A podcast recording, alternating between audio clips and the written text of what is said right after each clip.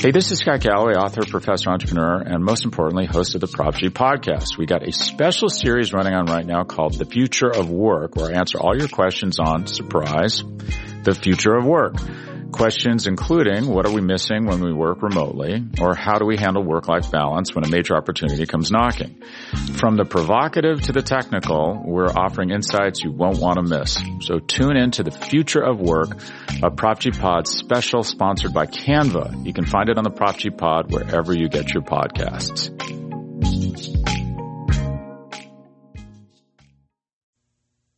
There are many different paths you can take but there's only one road to Atlanta. The high drive deep out to left field. He clubbed it. Brady twisting and turning, looking up and giving up. It's a home run for Dansby Swanson. Player out towards shallow right. That's big trouble. Albies going back. He dives and he makes the catch. What a play, Ozzie Albies. Swanson is headed for three. He'll try for an inside the Parker.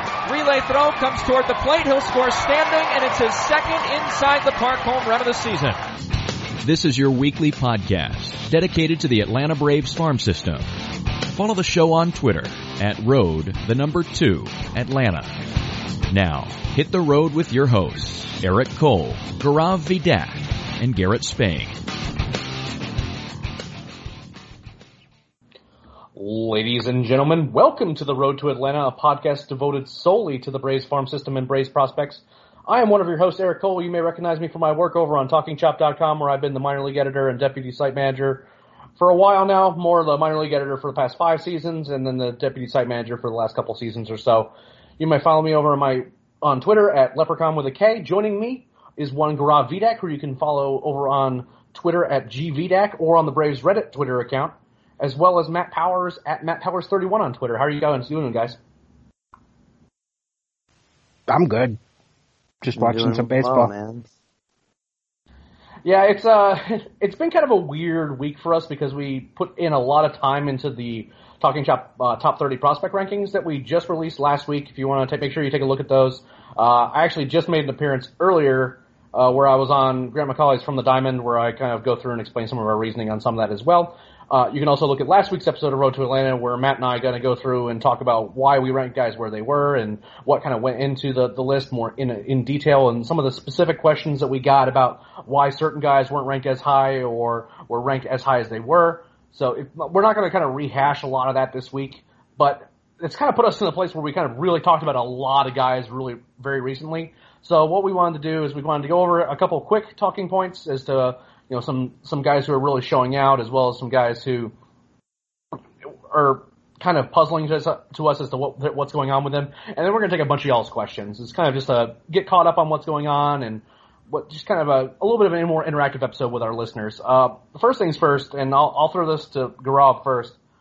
Bryce Ball has been legitimately insane, and I'm kind of certain. I, I say worry, but I'm starting to think we might have underranked him a little bit on our list, even though it's it's rookie ball and all the caveats aside. I mean, he's been pretty wild. What do you think? It, you know, I think I think that is correct. We we might have actually underranked him. This is exactly what you want to see in rookie ball, right? I mean, a college guy come out and dominate. This is literally exactly what you want to see. He's got he's hitting 341, 429, 768 on the season. 13 strikeouts, 13 walks, 9 homers, 8 doubles good enough for a 200 WRC plus. Like there's there's proving yourself in rookie ball, and then there's kind of standing out. Uh, I mean, the only reason he's not, I could see like the only reason he's not in Rome already is because Griffin Benson's doing a pretty solid, you know, like a close to a 780 OPS. He's not, he hasn't been bad, but he's been fine enough. So like maybe the Braves feel like there's no reason to necessarily get rid of him or promote him to create a move up for Bryce Ball, but like it's definitely coming because what he's doing in, in over at Danville is is like just have some mercy on those pitchers to get him out of that league. Matt, what about you, man? And I know I just said this last week, but promote the guy already. It's just ridiculous at this point. He has nothing left to prove in Danville. He does not belong there. He belongs in Rome. I realize Griffin Benson is doing great at the moment. He just went off on Sunday, I think it was, when he had a couple home runs. I think he had a double or triple with that, but he just destroyed the ball that day. But it might be time to promote him so that you can promote Ball to Rome. And since we're talking about first baseman, how about Mahki Backstrom in his debut today, three for three? I mean, he might be ready to get the promotion to Danville pretty quickly.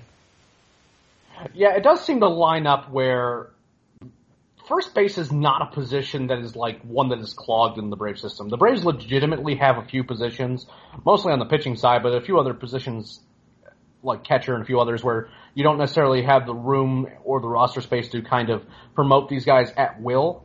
But first base is not one of those. I mean, I don't I mean I don't think Griffin is in such a position where if you put him in Florida, one as a prospect, you don't necessarily get worry about you know what happens to his development because you know he's been at Rome. This is he had a, a quick stint in Rome last year. He's been at Rome all year. This year he's starting to hit a bit. Move him up and maybe see what he does if he can do something else against different levels of pitching. And then you have this guy in Bryce Ball who is tearing the cover off the ball. And if he's doing that, and you really want to see if you have a legitimate first base prospect, which the Braves haven't had in a long time. Um, I, I think it might have been Freddie Freeman since it was the real true was the last true first base prospect that they had. So yeah, I mean the only one you could really say is Joey Meneses, but like he wasn't, I, he really wasn't a prospect. So it had to be Freeman, right? Uh, yeah, I mean Meneses would be the closest bet, I would imagine. You know, he they gave him a chance to kind of do some damage and move up the system a bit, but now he's playing over in Japan, which kind of tells you what you need to know about that. You know what I mean? Um, so if you move him up, and then especially if Backstrom shows out, I, I question whether or not they move Backstrom up only because since he signed later in the process, and there's just not a lot of there's. I mean, it's rookie ball is a short season. I just don't know if they'd move him up. I don't know if it. I don't think, and I don't think that how he does in terms of where he ends up in whether it be uh, GCL versus Danville, that would impact where he would start in full season ball. If he again, if he rakes down the GCL, the Braves have shown over the years that they'll put a guy in Rome if they think that he can do some damage, um, and he performed well in the GCL before without having to go to the Appy League. So I'm just excited that they got this kind of value. Well, one, it's a great name anyway. You know, it's just a great baseball name. But two, getting this kind of value out of a 24th round pick is a big deal. And you know, it, this may not end up being anything. We've seen guys in the past who have showed out in rookie ball not do much as they get into full season ball. That that could absolutely happen, which is why it's worth pumping the brakes a bit on a guy like Bryce. But having a guy like this and getting that kind of value where we can even have this conversation is one is something that's exciting. And you know, again, a guy we're watching really closely, and he just he seems to surprise and do damage every time he's out there, and I really want to kind of see how he ends the year. And I, I agree with you guys. I do think he ends up he needs to be in Rome, and I think he'll end up there, even if it's a kind of a short stint. Um, Tristan Beck. How about Tristan? He's uh, come back from that groin injury and last four starts. I think three of his past four, he's given up zero earned runs. He's missing more bats. What are you kind of excited to see from him, Matt? Had a first round grade on him last year, late first round grade on him in the draft last year. So the fact that he's back, he's healthy, which has always been the big thing with him for the last, what is it, two to three years at this point, and he's missing some bats is just a great sign. I mean, he struck out 11 and four and a third in his last start in the GCL, and then since then he's come back and he's thrown just under 13 innings and has 13 strikeouts in his two first two starts back up in the Florida State League. So that's definitely a promising sign because he never really missed a ton of bats. He was always more of the one strikeout per inning type of guy, what you would have expected. But he's right now seeming like he might possibly even do better than that. Gaurav, what about you? Have you has your outlook kind of changed on Beck since he's kind of come back and done well since he has returned from the injury? Yeah, so a couple weeks ago, I know I was pretty harsh on him as, you know, he was my biggest, not like quote unquote disappointment. And the main issue I've, I've had is he was, you know, a, a three year, I believe it was a junior coming out. So he was an experienced college player, but he still struggled with his command as soon as he came out posting a, a near like four walk rate. So seeing him have one walk over his past two starts was, was kind of big for me. If he can keep that walk rate, that's the only really thing I care about to see from him. As long as he can, can, can show that good command, cause he's never gonna have like the pure filthy raw arsenal. It's, it's a lot, it's just like, he's a, more of a polished player or a polished pitcher. So as long as he's able to show that good command, that'll help his stock rise like exponentially going into next year.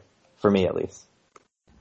Yeah, I, I didn't really know what to make of him just because even before the injury, he wasn't pitching well, and I don't really know if the injury was bothering him then or he just wasn't quite, you know, settled in down in Florida. I mean, it was his first year in full season ball, so I was, you know, more. It's worth kind of taking those early starts with a grain of salt. But then he goes down with the injury and is missing close to two months or so. He comes back and is pitched like a guy that you're really happy to have drafted in the fourth round. You know, I don't expect this isn't a guy that I expect to be like in the top ten of the rankings unless the Braves trade away a lot of guys. You know what I mean? Like uh, the the system would have to be pretty. I feel like the system would have to turn into pretty shallow pretty quickly for him to turn into that guy. But he's a guy that has a realistic chance at the major league rotation. He's, a, I mean, maybe it's a maybe the ceiling is as a number three starter, and it's more, but and it's more likely that he's a back end guy. But he's a guy that has been highly regarded in multiple drafts now. You know, when he was coming out of high school, I know the Braves wanted him, and he decides to go to Stanford, and then he gets drafted, and he decides not to sign, and then he comes out, and in his after his junior year, I think we were all surprised that it was even like he was drafted and that he was signable. But they, the Braves managed to snag him, and he's a guy that again had first, second round grades in a couple drafts, and if you buy into that and you say maybe he's not quite that level of guy, but it's pretty close he could do he could do some things, and he's like a realistic prospect as opposed to kind of a guy you have to kind of squint your eyes and say maybe he's a major leaguer down the line. We'll see, but you you can see him as a major leaguer, uh, especially now that he's kind of come back and again, like Rob was talking about, finding his command, missing more bats. It, these are all these are all important developments. Now, will they stick? We don't know. I mean, this again, this is a four start sample size where he's been good and something we have to keep monitoring, and especially with him, is making sure he stays healthy. Uh, missing a chunk of time this year is something that is fair to you know evaluate him with, considering his injury history in college. But overall, again, really nice start, really nice comeback for him. Um, Joey Wentz, uh, I'm going to go to Gaurav first on this. I did not. Ex- I expect Joey when he's good to be a guy that kind of limits contact, doesn't strike out a ton of guys, but could you know put together some you know six or seven inning stints where he gives up one run, but mainly on the the basis of just kind of getting weak contact. And he's been missing a ton of bats lately. What do you think, man? Yeah, I've always been a huge fan of Joey Wentz and his arm. Uh, you know, last four last four games, he's got a 1.11 ERA, uh, a 469 OPS against right now. Like Eric was saying, you expect more weak contact, but he's striking out 13 per nine. The only knock on him right now is his walk rate during that span is is four is four per nine. Uh, I've always been a huge fan of him. I've always thought he was the second best arm, or at least like talent wise. However, um, injuries, you know, injuries has gotten crazy in the way to the point where I don't necessarily diminish, it doesn't diminish his value for me, but I just can't think of him as highly as I used to. Uh, cause at any point, you know, he could be set out, he could be out for like three, four weeks because of a dead arm, because that seems to be a pattern. Uh, that's really my only knock on him, but yeah, like Eric was saying, um, absolutely dominant, dominant, wow, dominant over his last four starts. Very encouraging. Hope to see him finish out a season this way. Matt, what about you, man? Yeah, I mean, I feel the same way. I definitely think it's a little bit with just his pitchability and a little bit of deception that helps him because he doesn't have the greatest pure stuff, but he's missing a ton of bats. I mean, over his last four starts, he struck out eight, nine, ten, and eight. So the number, striking numbers are definitely there, and he has not, other than one start where he went seven innings, he did not go longer than six innings at any of those four starts. So those strikeout numbers are very impressive recently, but obviously he doesn't have the best pure stuff, so he might only be a number three starter, maybe a number four, but you can't argue with those results the thing with me is that, and I get asked this periodically, I'd say about once a month, is, you know, it'll be posted that, you know, Joey's throwing 90, 91, 92. That's kind of where his fastball lives these days. And someone will ask me, you know, like, I heard after, you know, during the draft that he was throwing in the mid to high 90s in high school. That has not happened as a pro, period. Um, and I think that part of that was that when he was in high school, he, I think he has the ability to reach bat and do that, but I think he could only do that in very short stints. And I think where his command is best and where his and where he lives in that low 90s is right for him. Now, it doesn't necessarily resonate well with some folks who also remember when Kolby Allard was throwing in the mid to high 90s uh, in high school, and he didn't do that as a pro either. What is interesting about Wentz is that the secondaries are legitimately good. He has a good changeup, the breaking ball is good, and they play well off his fastball. Matt's right that the deception with him uh, from the left side combined with those better secondaries makes him more interesting than I thought he would be because coming into this year, I was with Grav in that the injury history has not been good. He threw 130 innings for Rome, which is no joke, but then he came back and only threw 67 innings last year. He's ha- he's at 91 innings right now, has made 18 starts. He's kind of on track for that same sort of Rome number that he put up. Um, and it, honestly, his numbers from this year are comparable to Rome in a lot of ways. The, he, in Rome, he was striking out better than a batter per nine, and he looked really good. And then the year after that, just kind of couldn't stay on the field, even if the numbers looked okay. Um, the, the the starting of the year where he was just walking a bunch of guys, which seemed like a chronic problem in the Mississippi rotation. Not just Joey, just everyone in that rotation seemed like he were walking everybody.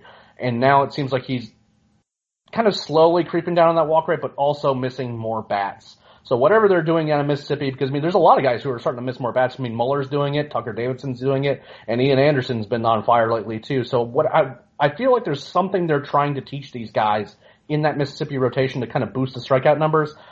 I do worry that it might be at the expense of command, which is something that is kind of hard for me to swallow, but it's kind of weird that that, that whole Mississippi rotation kind of has this, both some of the same problems, but also some of the same things that we're seeing development and we're seeing increases in. Um, I I just worry. I mean, the in Florida, I think he may have had a, missed a little bit of time with some fatigue in his arm, but I think there was also like an oblique injury he had to deal with, and he's had he had dead arm in high school, and then he had dead arm when he was in rookie ball. And as a starting pitching prospect, you need to be able to get through a year. I mean, period. And you need to be able to make it through the full season and try to stay on the field. We'll see if that actually is what ends up happening because we're kind of getting to the point where we're hitting that 100 inning period of time where we wonder how are guys going to push through that? How is Joey going to be able to get past that and kind of get back to that mark where he was at in Rome and get through a full season without missing time? It's too early to tell. Uh, but the last the last four starts, he's only given up three earned runs, which is legitimately good, and came and comes after a stretch where his previous five starts before that, he was giving up some runs and having trouble kind of making his way into starts. So we're seeing development, and it's fair to you know you can look at his overall line, the ERA is above four, but we're seeing changes and we're seeing improvement. We want to note those things because if you just kind of look at the overall line, you're like, okay, sure, I guess you know, too you know too many he's walking too many guys, he's striking out guys a bit, but everything else is everything is improving in front of us, and hopefully we bring we get those walk rates that walk rate down some, and he finishes the year strong because I think that's going to change a lot of people's perception about of him, particularly on the national level. Uh, one last thing before we kind of get into the questions part of the podcast is Alex Jackson, a guy that did not make our top thirty, by the way. Um, he was he was close. I, I think that the everyone here would agree that the biggest question is that we just don't think that even that he's even though he's on the 40 man roster, we just are really, really, really not convinced that the hit tool will play at all in the major leagues. Um, combined with the fact that he's a bit, he's a bit raw behind the behind the plate, even still, it's gotten better. He's been on a tear. He's been going wild uh, in Gwinnett. Matt, what are you kind of what do you make of Alex Jackson right now? Because I honestly don't really know what to make of him right now. I kind of feel the same way. I'm not sure what he is. I mean, most likely he's going to end up being a backup catcher type of bench bat because you just don't know that he's going to hit enough. I mean, the defense is improved, but he's not an asset behind the plate as much as he could be maybe a playable catcher with a little bit more work. So when you take that with the questionable hit tool, even though he's got some power in that bat, I mean, what does he have? 20 home runs on the year or so this year? He is at as I pulled that yeah, up. 20, yeah, yeah, it's 20. But he only has six doubles. Which. Yeah, he, his profile is a weird one. I have some thoughts, but, um, I mean, Gaurav, I mean, you have anything you all want to add to it? Uh, I, I think he's pretty much a guaranteed major league, uh, guaranteed major league catcher. Cause if someone like Martin Maldonado can get traded for, uh, by a team trying to play for a playoff spot, Alex Jackson can more than he's more than capable of playing like him. Like Martinez had a 77 WRC plus, and the Cubs traded for him. Alex Jackson, I don't think he will ever hit. I mean, the dude barely hit in in the minors as is. Uh, like the tear he's on, oh, hold on, I have the stats right here. The, the tear he is on right now, 381, 409 with a 1.024 slugging percentage. So that's a 1.433 OPS over his last 12 games. No, not going to discredit him there at all. The overall like landscape of his entire career is his hit tool just hasn't played. It hasn't played at any level. Why would it suddenly play at the highest level there is? Uh, when he does hit the ball, he hits it for power. You know, he's got like a, a almost 600 slugging percentage on the season. But the issue is, will he be able to hit the ball enough to offset, you know, to like offset the, you know, you know what I'm trying to say. Like, will he actually be able to make contact enough for him to play out as a regular everyday catcher, which I do not see, but, uh, I do think he is good enough to be at least, you know, at least have like an eight to 10 year MLB career as a backup catcher that gets spot starts every now and then and might have like a nice little tear, kind of like Astudillo did this season where he was like, he caught on fire for like a month. I could see Alex Jackson doing that totally. I just don't think I, he's a starting catcher. I don't think you could have picked more polar opposite hitters I, yeah, than, Williams, I know, I know. than Williams, Astudillo, and Alex sense. Jackson. A guy who never strikes out will swing at any pitch at his eyes. but well, I, I, I, get what you're saying. yeah, yeah, like they'll they'll go on their streaks. They'll go crazy for 15 to 18 games, but no, they're not starting catchers. Like that's just that's just how it is here's my thing, and I, it goes to what you guys are saying, is that I don't think that it can be. Look, his tear in July, where he's posted like a near 1300 OPS and is batting 364, has been awesome. In those 10 games, again, his hit five home runs. He gets all of his value from his power. And we're not talking about Joey Gallo here, where he can get away with hitting 230 when all of your hits are home runs. You know what I mean? I mean, by, by month he was batting in April 143, in May 228, in June 210 before July. You know what I mean? Yes, their powers the power has been there, and he has drawn some walks here and there. I mean, those are real things. I'm not gonna like completely ignore that, but I don't think that people fully understand that if you have a like a barely a passable hit tool in AAA, how much you could get exploited in the in the majors. I mean, like we're we're seeing what's happening to Austin Riley and the adjustments he's having to make right now, and his hit tool wasn't anywhere close to as questionable as what Alex Jackson is.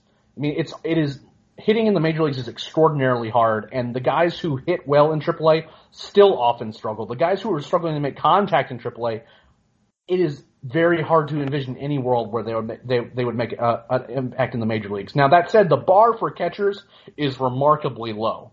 Um, there are a few like good hitting catchers around the league, but there's not that many of them.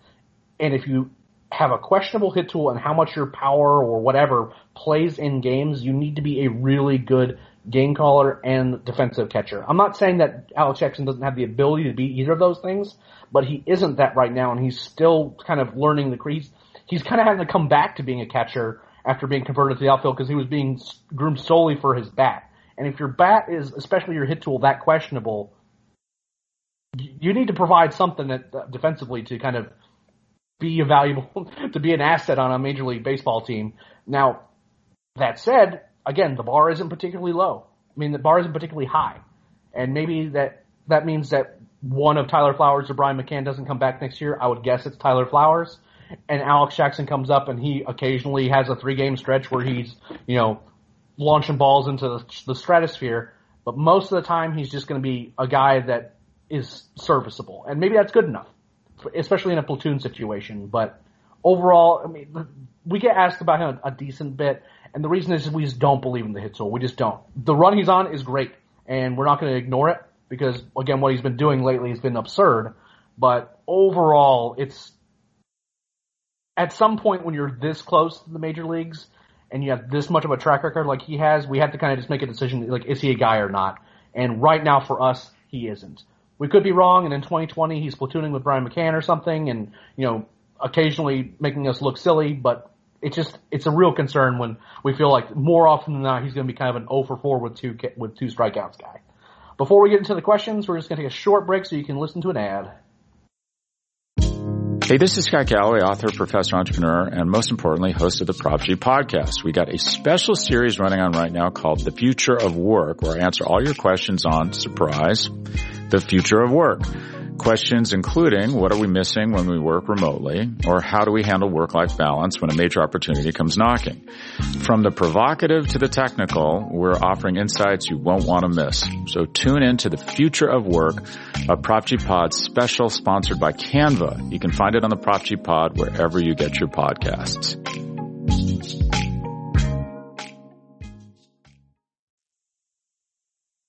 All right, guys, and we're back, and this is the question answer portion of the podcast. Earlier today, I took out some uh, a little call to get some folks to answer some question, ask some questions about what we could talk about on the podcast uh, for this this particular segment. And as always, you guys never disappoint and make sure you ask a lot. You ask a lot of really interesting questions and ones we don't answer all the time. Um, Daniel actually asked one that we've been asked a few times over the years, and it's worth visiting, but again, kind of you have to kind of understand we have a certain frame of mind when it comes to this sort of question. And Daniel asked, what pitching prospect or prospects in the Brave system have true ace potential? Uh, Gaurav will go first to you, then to Matt. So there, there are pretty much three that stand out to me. Uh, Ian Anderson, Touki Toussaint, Kyle Wright. Those are the three that I think have the potential to, to reach that ace status. Uh, however, I think of the three, Ian Anderson has the best opportunity to, do so. Uh, we've seen Touki struggle a, a lot this year. Things just kind of unwind for him at times. And then you've seen Kyle, like he's on an impressive streak of his own right now, but you've seen him, and Matt's talked about it like a lot where you see him mentally struggle on the mound and he kind of just falls apart. So yeah, long story short, those three with Ian Anderson having the best chance. Matt, what about you, buddy? Same thing, except an outside chance that Muller gets there as well. I mean, what he's shown this year when he's on, and specifically the command, because the command has come and gone multiple times this year at this point, so there are real reasons to worry about the command holding him back from reaching his ultimate ceiling. But the strides that he's made after the work that he's put in with Driveline in the past year have just been very noticeable and I think that should he be able to be a little bit more consistent with the command that he is right up there with those guys. I think that obviously Anderson has the highest potential to be an ace. Wright is probably the one just behind. Touki's a bit of a long shot because he also has his command issues and I'm questioning just the way he's been used at this point. I would if it was up to me, I would send him down to AAA, let him get his starts in, let him build his arm back up and just work him out as a starter because I don't think that he's done great out of the pen, especially recently. And then Muller is probably the fourth guy on that list because his stuff isn't quite Touki level. And he also has some command questions, even though his command instance is significantly better than what Touki's is, but it's also significantly worse at times because he does have a very hard time finding the strike zone when he's really off. So I have specific thoughts about this, and I've shared them in the past. Um, I think that there's probably between 10 and 15 aces in Major League Baseball. Period. Uh, I, I might take the under on the, the on 15, but 10 sounds about right. The true aces, guys that are like perennial Cy Young candidates who every year, year in, year out, are like guys that will give your give your team a win or at least give you get you a real chance to win a game. Those guys are rare in this day and age. They just are. And so to be that, you have to have some things really going for you. You have to get a bit lucky and you just it's it's a, it's a hard thing. I don't think that the, the the term ace and the term frontline starter are even the same thing anymore. A frontline starter is just a guy that you're happy to start in game one of a playoff series for me. And those guys are very often not aces. They're just guys that are like very consistent and productive, but not like shut down guys. Because again, I just don't think there's that many of those guys. I agree with the names that the, the that Matt McGraw put out there. Um, I'm I am almost completely off of Touki though, simply because the the stuff is unreal. You know, when he's on, it's you know it's a mid to high 90s fastball, and he can change speeds with it. Uh, he has that kind of that that the two seam that's more of like a splitter, and he's got the the breaking ball which ranges from kind of you know a show me pitch when he wants it to be to like this back breaking hammer that like literally no one can hit, and being able to change all that up is really interesting, right? But he has not been able to command consistently except for parts of last year his entire minor league career. And until he can do that, if he was able to do that consistently in the bullpen, I think that the Braves would actually be more interested in trying to convert him back into a starter. Which doesn't seem particularly fair based on how he's been used in games and all this other stuff. He's just been kind of, he's thrown into like the long relief guy.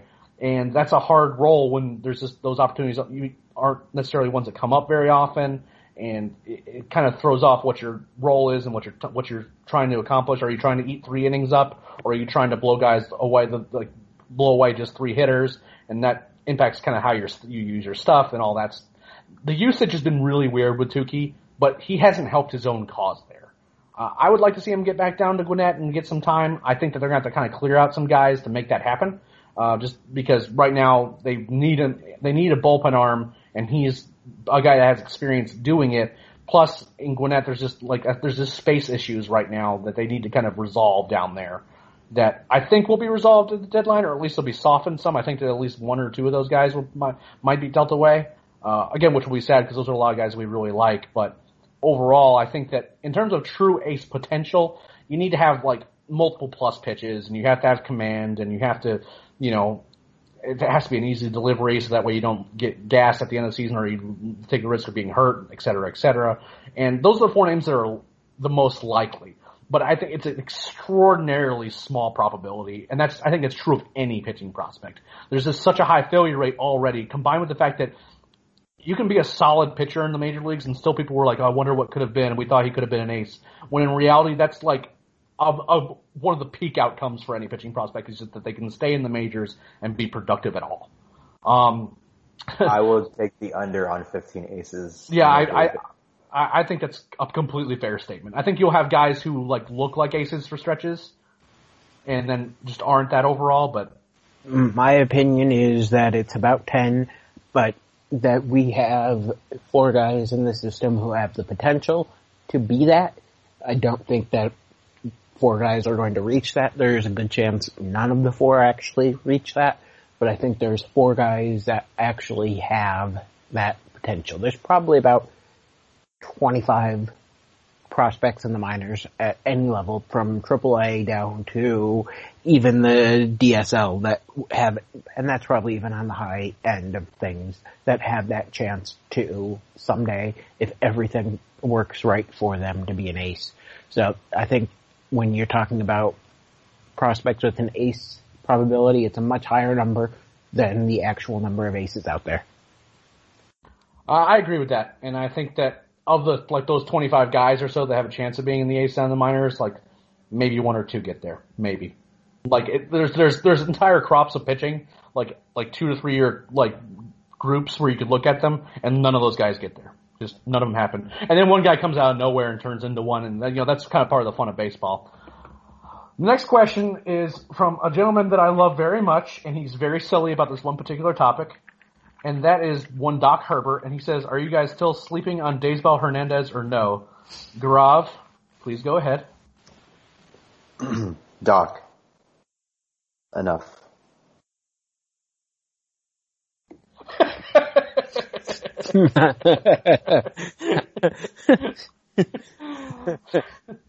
Gaurav has spoken. Matt, what about you, man? Who? No, I'm just kidding. oh, trolling Doc is fun. But, uh, yeah, that's really all I have to say about this subject. I will speak about this crush that Doc has for reasons that I, I kind of sort of understand. I maintain that Daysbel might be a top five relief prospect in this farm system.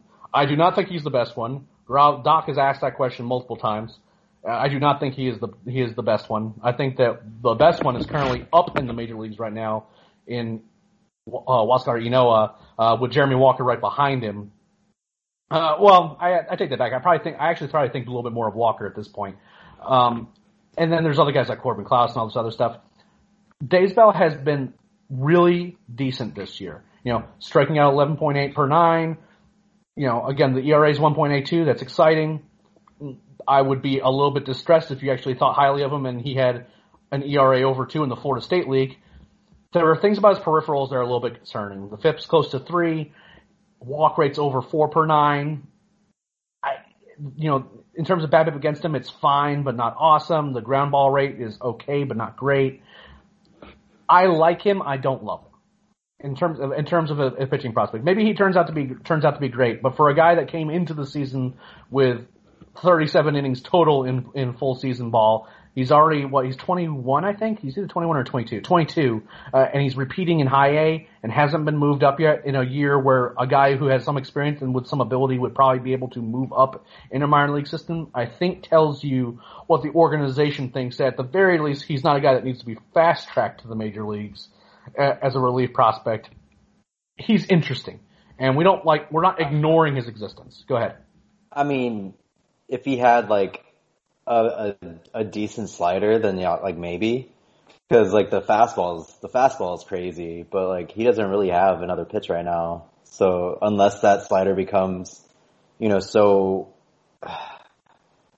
it's, it's tough. Like who who's ever had a one pitch arsenal? Mariano Rivera. So like I know his fastball is great, but I, I don't see anything in, until that slider is at least like at least a show me slider. Uh, uh, because like with that fastball, he's gonna blow by the competition in high A, but then he's probably gonna get start getting lit up in, in Mississippi and on. So like maybe maybe next year he comes in with a better slider. If he does that, then he'll easily move up and become a legitimate prospect. Well, legitimate relief prospect. I will say this to you, my friend Doc, who I've known for quite some time now. If he goes to Double A and puts up decent numbers and possibly shows just kind of a, a well-rounded skill set, then we will become more interested in him as a relief prospect. For the moment, though, right now he's performing well in High A, but not awesome in High A. Right now, consider him among the guys that we we keep tabs on, but not a guy that we're like super excited about. Um, next question is from Donald Thren, uh, who uh, said, "Do you think we'll see Ian Anderson make any starts in the majors this season?" Uh, so, uh, Matt, I'm going to go, go this to you first. So that's tough question because I think if he was to get traded, and well, I don't expect him to get traded. I know his name will come up a lot in rumors, and I think he'll be discussed. I don't think he'd actually be traded. I think if he's traded, it would obviously increase his chances of pitching in the big leagues because he's ready to move up now. And I don't think it would be out of the question that he'd see some winnings in September. I think in Atlanta, probably not. Maybe a start, maybe two, but I don't really think that there's the need to add him to the 40 man roster right now. So I just have a hard time seeing it. Gaurav, what about you, man? For me, it's pretty much a hard no, and that's because he's already at roughly 93 innings, and the most he's ever pitched uh, in a single season is 119. So they're definitely not going to want those uh, additional innings tacked on to be like high stress from his major league debut. I mean, I don't know how much of that is a real thing, but if it is, that would certainly be the reasoning behind that, giving him the opportunity. Yeah, I think that both of you guys hit it on the head. I think the combination of what his usage has been this season versus what the like the most innings he's thrown, combined with the fact that he's not on the 40 man roster, and the Braves have several starting pitching prospects that are on the 40 man roster, some of which have seen time in the major leagues this year, some have not. And I think that when you have multiple guys that you, if you needed a spot start, if a guy got hurt, if something happened, that you could call upon. I just don't see it happening. It, it, it, I think it would require him both to like pitch out of his mind for another month, which isn't outside the realm of possibility, by the way. I just want to throw that out there, is that he could go legitimately nuts. Uh, I think that they'd have to see him in Gwinnett a bit before he they would make any move like that. He it would it would it's I would call it extremely unlikely. I don't think it's impossible, but Gaurav's right in that you don't want a guy to like reach his career high in innings in the minor leagues and then extend that for however many starts that you'd need from him, especially for a team that's in a playoff race. You don't want to like go, okay, let's see if he can throw 170 innings this year, and one of those get, and one of those last games is going to be in the like National League Championship Series against the Dodgers. You know, it would require like something to happen in the Braves rotation that would require drastic involvement, plus for Ian to pitch out of his mind. Now, Ian could easily pitch out of his mind, but I think that their Braves are going to have other options that they're willing to explore before they would say, let's throw Ian in, let's throw Ian in there.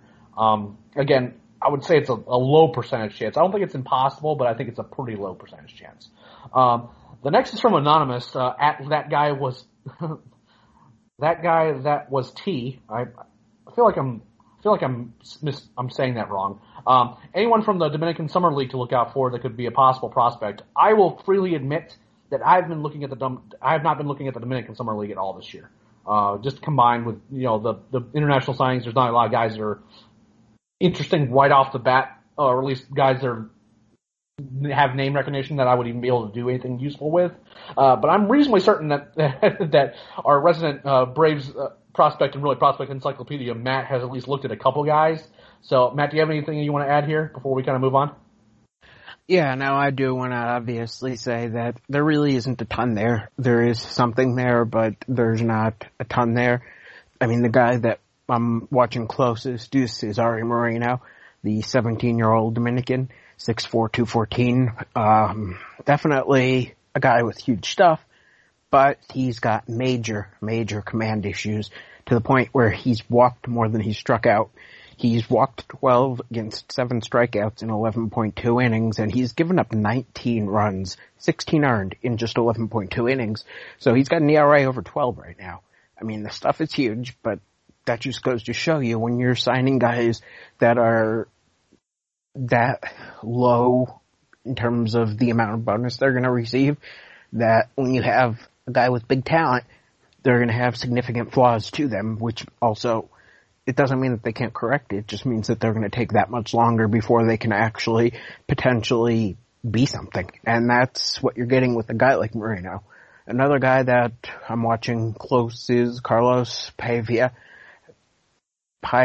I'm not sure how you pronounce P-A-I-V-A, the outfielder. Paiva? I think it's Paiva and he's also not done much of anything at the plate. He is seven for 42 with a double. He's walked five times, struck out 16 times in those 42 at bats. So he's got a sub 500 OPS at this point.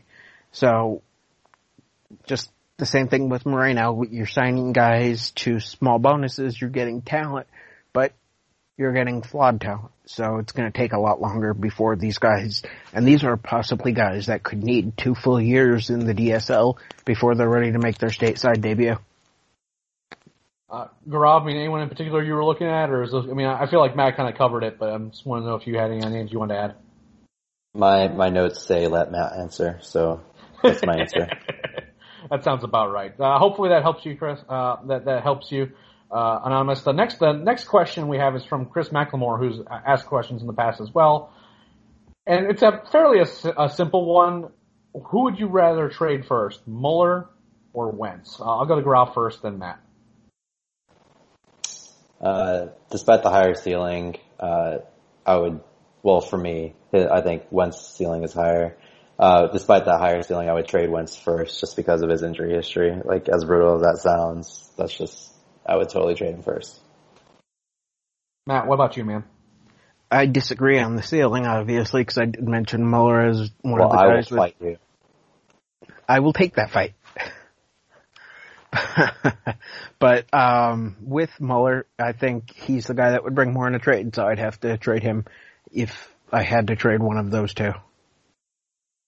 I was kind of hoping something like that would happen because I think it's an important thing to note is that we have ranked our we have ranked our players, and it is clear that we have ranked Muller higher than Wentz.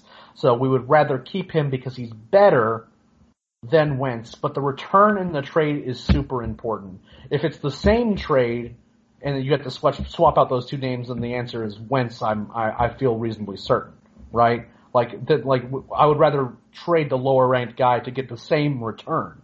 But if Muller gets X guy who helps the Braves significantly get a chance at a World Series versus Wentz was maybe a smaller chance, that's a different calculation. And I think that that's an important one when people get hung up on, you know, well, these, we get these trade packages all the time that are like legitimately terrible. Like, how about we go trade for this team's frontline starter and we give up like our bottom six prospects in our top 30? The one, the other team's never going to do that, even if it's like a quantity deal. And two, it's not a good way of looking at things because if you like say, you know what, I want to have what I want to get a return that is substantial, but I'm not willing to give up anything of high value, like especially in terms of an individual asset. I don't think that does you any good. I don't think that's like a healthy way of looking at it when the the reality of the market is that if you want something that's a real asset, you're and especially with team control, you're going to have to give up a real prospect. And now it's a different question. Like, would you rather give up Muller for a reliever that will be in your bullpen and a contributor for two or three years versus giving up Wentz for like a rental starter? That's a different calculation altogether. And I don't think that that's something that's easily answered without more context to it, if that makes any sense. So that, that the short answer to your question is, for me, it varies depending on the context of the trade. Uh, next we have Kurt Steger, and he asks, there's a lot of talk on throughout Major League Baseball on swing changes and other player development that teams are doing. Are there any major draftees or players currently in the system that are targets for these types of development? And what is your assessment of where Atlanta is versus the rest of the league with this type of development? Uh, I'll go to Matt first and then Gaurav. Matt. I think that there's a lot of guys, but I think it really depends on what happens this year. I think you, it's hard to make changes as they adjust to pro ball, so you just kind of let them go this year, see what they do, and hopefully maybe they experience some failure to learn from that and also to see that their way might not work and might be more receptive to the changes because you have to remember that these draftees have never really failed all that much, at least at a high level. They're usually the best of the best or have a high track record of success depending on where they've played and what they've done. High school guys really are typically putting up ridiculous numbers. College guys are usually putting up good numbers when they get drafted. So you're just hoping that these guys maybe see I might be better off if I make a change. Whereas as of today, they might be less willing to do that.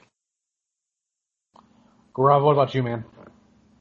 Yeah, very, very similar sentiments. The only thing is the two that I would probably deem most likely would be Bryce Ball and Backstrom, and that's simply because they're massive human beings.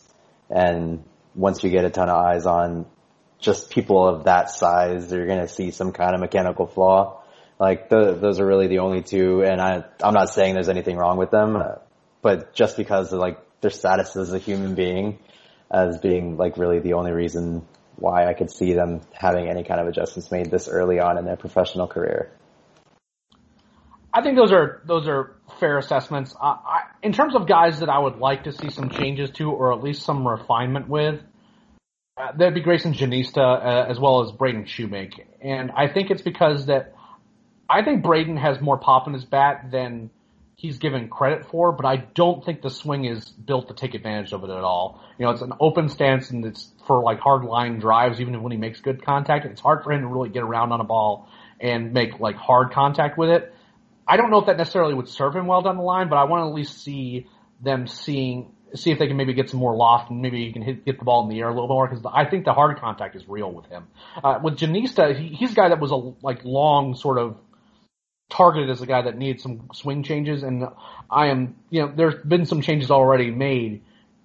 Our, uh, the returns on that have been really iffy, and I don't think he looks particularly. He's not comfortable with what he's doing right now, and I don't know if that means a change back to closer to where he was with maybe some more minor changes or what's going on. But the what's what's going on for him right now is just simply not working. He's not getting around on balls. He's striking out at a higher rate than you want him to. There's he's not getting to the power, which is what the ultimate goal was anyway. Um, and again, all the young draftees, all the prep guys, those are all guys that are going to like be targeted with like you know like well, let's see if we can get some like the, the right launch angle for you, and you know getting like taking advantage of what power you have. That's all going to happen in instructs. So, all, I mean, Matt and Gaurav are right in that all those guys, whether it be Backstrom, whether it be, you know, Vaughn Grissom, Michael Harris, all those other guys, Bryce Ball, just kind of making sure that their swings are consistent and that they can get to the power that they have. Um, in terms of the second part of your question, which was like, how do we feel Atlanta is versus the rest of the league? I think that they're they're certainly not. There, I think there are some more organizations that just don't haven't really bought into what it takes to be a, a successful major league organization in terms of like taking advantage of launch angle and teaching that early. But I think that the Braves are very new to that. Um, when we had Kiley on the podcast uh, a while ago, it's that one of the things that they really wanted to see that that he thought was going to be happening is they brought in some guys, some hitting instructors, and some and some analytics guys that are really good about giving guys chances or giving guys changes to their swings and instruction that will be more launch angle driven and be able to kind of get guys more to their power. So I think that those some of those tools are already within the organization. I don't think that they're as good as a lot of like the, the I don't think it's like not the Dodgers, not the Astros. Teams like that have been really analytical analytically driven in their scouting departments and in their minor league systems for a while now. I think they're behind them, but I think that they're kind of getting the idea. I think they're understanding kind of what they need to be doing um, in terms of being able to get guys who have power and being able to put that in games. Uh, whether or not they have the right guys in terms of teaching that that teaching that stuff and getting those changes implemented is a completely different question and one we won't know for a little while, unfortunately. There's definitely some power in the Braves minor leagues, and I think that it will be interesting to see some of these what these young draftees do and we're going to from there we're going to see what's going to happen. Um, one last question, and that is from Jason Wade, and that is this is a different kind of question. What is the best minor league ballpark you have been to, and why? What park have you been to that you would really like to check out? Uh, I'll go to Matt first because I know he really makes the minor league park rounds, and then we'll go to Gaurav, and then I'll I'll share some thoughts at the end.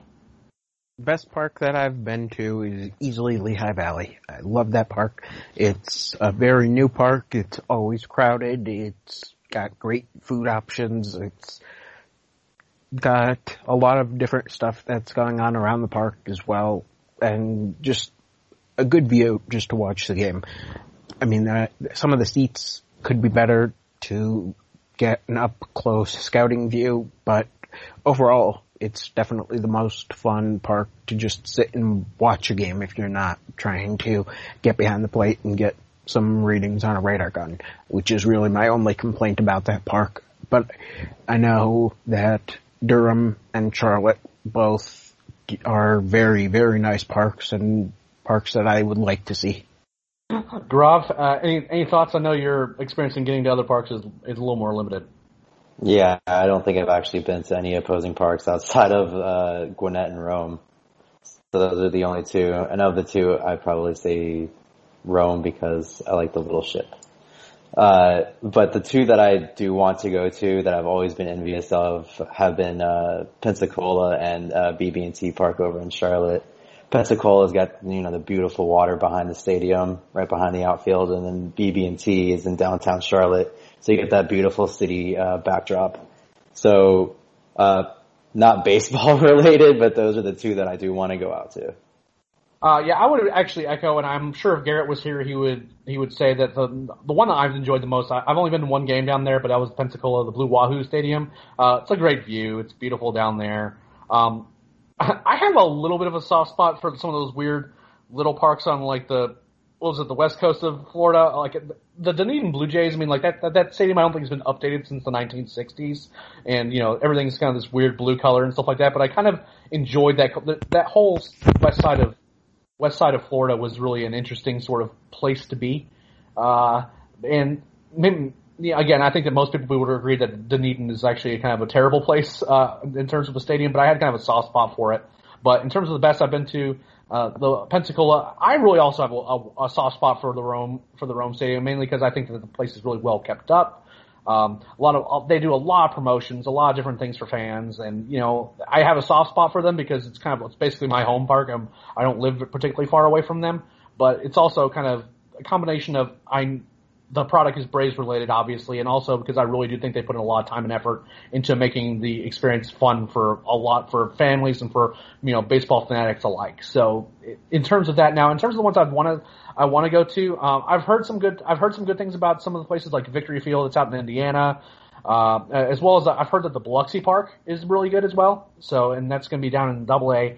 Um, I think it's called MGM Park. I can't remember for sure, but those are a couple places that I like, I'd like to go to at some point, and wouldn't be crazy drives, and I wouldn't have to like drive to like you know the like the PCL or anything like that to you know actually go see them. But if you are Braves fans and you are living in the Florida area, if the if you get a chance to go to the Blue Wahoo, Blue Wahoo Stadium down in Pensacola, I do actually highly recommend that. Uh, it's a great view. It's beautiful. Uh, again, that's that's the place that I would go.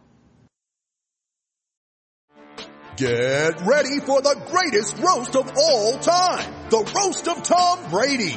A Netflix live event happening May 5th. Hosted by Kevin Hart, the seven-time world champion gets his cleats held to the fire by famous friends and frenemies on an unforgettable night where everything is fair game. Tune in on May 5th at 5 p.m. Pacific time for the Roast of Tom Brady, live only on Netflix.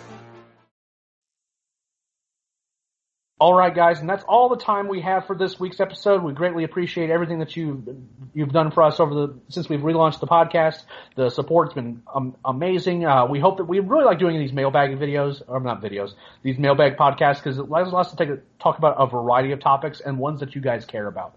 We can only talk so many times about Christian Pache and Drew Waters. I mean, talking about the top end guys is you know, people want to hear what's kind of what's going on with them, but we don't want to do that every week. There's there's guys that you got you are all interested in that are maybe a little bit under the radar, or guys who are having breakout performances, or guys who are slumping, and you're wondering what's going on with them. And we want to be able to answer those questions, and we want to do that fairly regularly with this podcast. It's kind of talking to, to talking to our listeners and seeing what's on their minds, and hopefully generating discussion from that. Uh, if you want to support the podcast, make sure you go to the road uh, to the Road to Atlanta Twitter account at Road the number two Atlanta. If you go to that, there's a pinned tweet at the top, which is to our Patreon account, where you can contribute to the podcast and allow it. And you know, it doesn't have to be much.